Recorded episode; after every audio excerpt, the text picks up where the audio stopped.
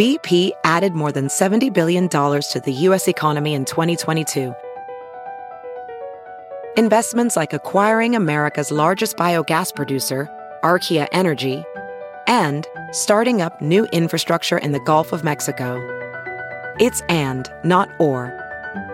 See what doing both means for energy nationwide at bp.com slash investing in America. How are Shanghai's migrant workers surviving lockdown? Published in World of Chinese. Written by Zheng Yiwen and Anita He. He Wenwen. Four migrant workers in Shanghai share their lockdown stories of food shortages and being unable to work. Read to you by Cliff Larsen. At the time of writing, parts of Shanghai have entered their 15th day under lockdown to contain an outbreak of the highly infectious COVID 19 Omicron variant. Residents have been asked to stay within their compounds, public transportation and most businesses have shut down, and the food and other supply shortages were reported in China's biggest city. Much of the media coverage of the lockdown has focused on urban communities, inhabited by mostly middle class families, as they compete to order vegetables online and make literary memes about the pandemic. But what about Shanghai's estimated 5 million migrant workers, many of whom live paycheck to paycheck, are unable to work during the pandemic, and reside in crowded factory dormitories or suburban villages with few resources to handle a sustained lockdown. The World of Chinese spoke to four workers from different areas of China on why they came to Shanghai and how they fared in the last half month. Xu Qiangwei, 21 years old, car factory worker in Jiading district. In August of last year, after a 12 month bus ride from Xinyang, Henan province, I finally arrived in Shanghai. There had been a virus outbreak in many big cities by then, but I chose Shanghai because I heard it was doing a good job in managing the pandemic. I came as soon as I saw a job ad from a labor contracting firm online. I dropped out after I graduated from middle school and went on the road with my father, who's a truck driver. I've been to Hunan, Hubei, Shanxi, and Yunnan. I have a brother who is two years younger who also dropped out and went to work in Beijing. When I first came to Shanghai, I worked in a makeup factory, making 7,000 yuan a month and paying 500 to 600 in rent. But I quit after two months because I only have a middle school education and I couldn't figure out how to fill out order forms by hand and back them up on the computer. Last September, I joined this factory making car parts. In Shanghai, you can't really have savings if you only make 7,000 a month. After I subtract rent, cigarettes, clothes, and personal expenses, there's nothing left. Sometimes I have to pick up part-time jobs at a courier company if I'm broke. Since the outbreak in early March, several workers have tested positive in the Jiading industrial zone where I work. Whenever there's a positive case, our factory would close for three to five days. We would be allowed to return to work only if everyone tests negative. Because of the pandemic, I only worked half a month last month and haven't been paid yet. I've already spent all my money since the outbreak started. On March 30th, when one of my roommates and I were out doing a part time job, he was notified by the Center for Disease Control that he had tested positive for COVID. He was taken directly to the hospital. Another roommate was also taken away to be quarantined. But no one ever took me or my third roommate away, and since then we've been staying in the dorm with a sealed tape over our front door. We only bought enough supplies for five days because the Shanghai government said that the lockdown would end on April 5th. I spent that time eating instant noodles, and by April 6th I had no food or money left. The price of vegetables and daily necessities had doubled, and the price of takeout soared to 100 yuan, which I could not afford. I went hungry for two days. I had to ask other workers for a little food. I heard some people say that we're going to be locked down until May. If that happens, I think I'll really starve to death. There are more than 200 workers in my dorm building. We've never received any government supplies. The company that contracted us didn't give us any help either. The boss only told us to keep waiting. There's another factory whose canteen is still open. We can go there and buy boxed lunch for 17 yuan during off peak hours. Though by then the dishes are cold. Even so, I can't afford it now. I even tried to volunteer as an epidemic prevention worker because at least they'll feed you, but I couldn't get in touch with the recruiter. My family doesn't know about my situation. Frankly, I don't want to tell them, because it wouldn't be of any help. After this outbreak is over, I want to go home. At home, at least, I won't go hungry. Hu Changgen, 50 years old, security guard in Tangzhen town, Pudong New District. Those who say they will leave Shanghai after the outbreak are just talking out of anger. What are they going to do back home? Starve? I'm originally from Wuhu, Anhui province. I've been living in Shanghai for over 30 years because of the high salary and great job opportunities here. I once did odd jobs, then became a delivery driver, and now I'm a security guard. I make over 5,000 yuan a month, but this means I have to work for the whole month from 9 a.m. to 9 p.m. every single day. I also need to pay 1,000 yuan for rent in a village in the east of the city. In the past, I used to be able to save 2,000 yuan a month. Maybe young people think this isn't much, but I live very simply, so it's enough for me. On the night of March 27th, I read online that Pudong district was going to lock down. We didn't get any notification either from the sub district office or our local village council. I rushed to the supermarket, which was very crowded, and by the time I finally squeezed inside, there was no more vegetables left, so I just bought two bags of instant noodles. It was too sudden. If we'd gotten the message two or three days earlier, we could have stocked up. Also, several days before the announcement, some people claiming that Shanghai was locking down got arrested by the police for spreading rumors. Editor's note The Shanghai Public Security Bureau announced it was investigating two men for this on March 23rd, though it made no mention of arrests. Uh, by April 6th, I had used up all my gas. After skipping two meals, I borrowed an induction cooker from my neighbor, but my pot didn't fit the burner, so now we have a routine where I give my neighbor some rice and my neighbor cooks it for me. I eat two meals each day, one consisting of instant noodles and the other consisting of rice. As a side dish, I eat one sausage per day in order to make my supplies last longer. I have a half a bottle of fermented bean curd left. As of April 12th, I've gotten two deliveries of food supplies, including a crate of milk, a bottle of oil, a bag of bread, a bag of dried noodles, 150 grams of dried mushrooms, 138 grams of dried fungus, and 200 grams of snow fungus but no green vegetables. On April 9th, I received three sausages, and I plan to eat one per day. I tried to buy vegetables online several times, but I failed. I haven't heard of any community group buying around here, but I live in a small village where people aren't very settled.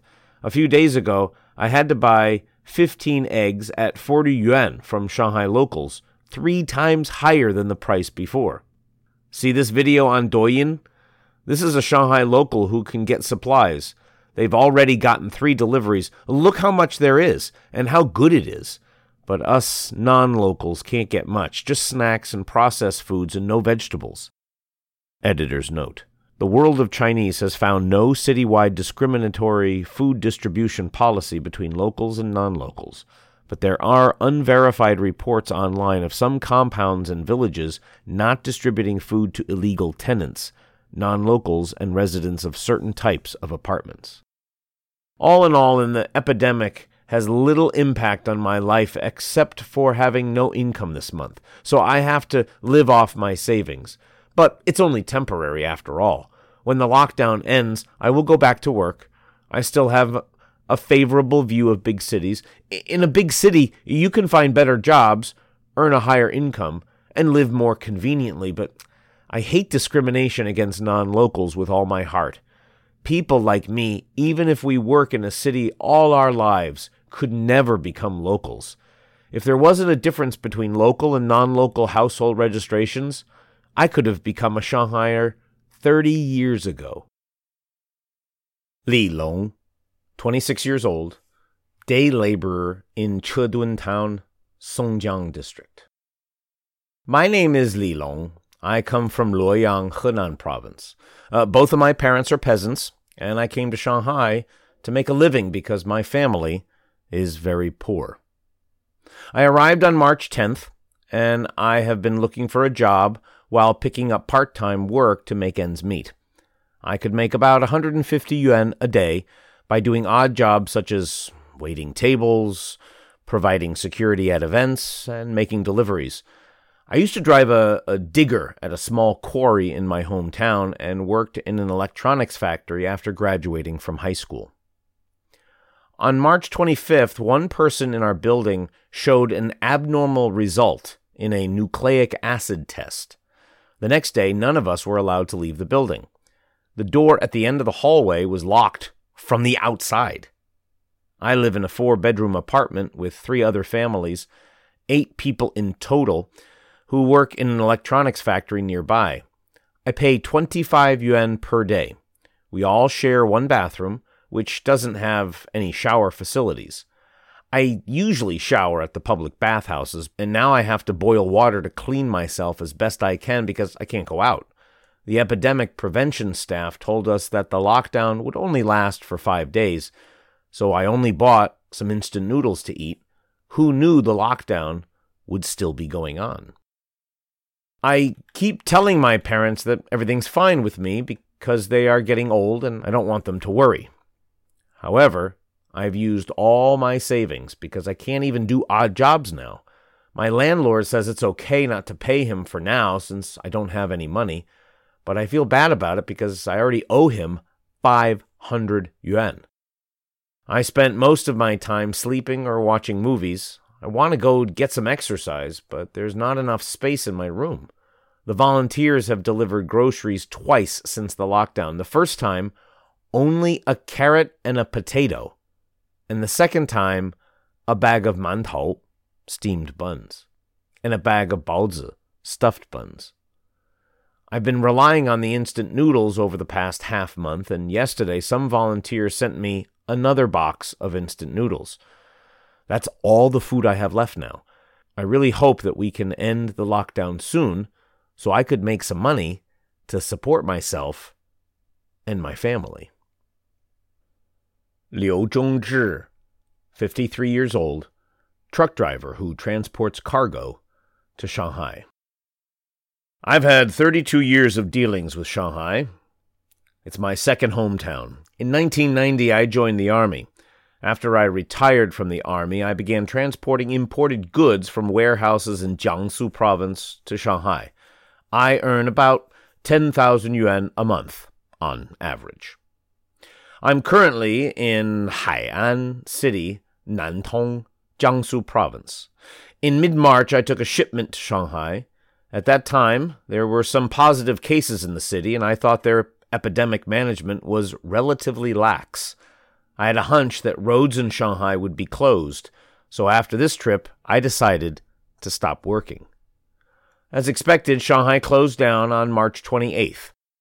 Editor's note. Parts of the city east and south of the Huangpu River were locked down on this date and were expected to reopen on April 1st. Vehicles entering and leaving Shanghai needed passes and various formalities. For a small logistics company like us, it's very difficult to apply for passes. Recently, Nantong has also locked down, we're all just sitting at home watching our savings dwindle away. In addition to having passes, people returning to Jiangsu from Shanghai need to isolate for 11 days at home and do three rounds of nucleic acid testing. They want to prevent us from bringing back the virus like how you wash vegetables several times before you cook them. At the moment, the government has adopted a one size fits all measure, allowing no flexibility for logistics workers and vehicles. That's what you do when you have no better option. Our clients at the foreign trade warehouses also can't find trucks to take their goods right now, even when they offer a high fee. We're afraid to accept the job because of all the paperwork involved in leaving and getting the company's permission to come back to Jiangsu. I might as well enjoy life at home and improve my cooking skills. I can't transport goods, so my income is zero. But I still have to pay for insurance and parking spaces for several vehicles. The year before last, I also stayed home for two months during the outbreak in Wuhan. Driving trucks is tiring and unprofitable. If there's an epidemic, I just rest and recuperate and eat dumplings made by my wife. It's better to live a peaceful life. Money is not too important. After the epidemic, I went to change my career, but I can't. I don't want to transport to Shanghai. It's bitter and tiring. I have a few happy memories of it. The roads are blocked and the people are rude. Some people force the driver to unload the goods without tipping or doing anything to help, but in order to live, I have no choice but to do it. The people in Shanghai are privileged by their location. They can rent out their apartments, play mahjong, and enjoy life. After the pandemic, I hope Shanghai locals can travel to other places and learn about the quality of the people there. Additional translations by Yang Tingting and Jiang Xinying, or Iris Xinin Jiang, edited by Hattie Liu. Written by Zhang Yiwen. Zhang Yiwen is a contributing writer to the world of Chinese. She was a political journalist at the paper and Phoenix Media. Now she writes mainly about society and culture for sharing fresh voices from China. And Anita He, He Wenwen. Anita is a researcher at the World of Chinese. She's interested in stories that involve gender inequality, social issues, as well as current affairs. She's also passionate about the development of subcultures in Chinese society. Narrator's note please go to the article. You can see all kinds of pictures from these specific migrant workers. You've been listening to How Are Shanghai's Migrant Workers Surviving Lockdown? Published in the World of Chinese, written by Zheng Yiwen and Anita He. Read to you by Cliff Larsen.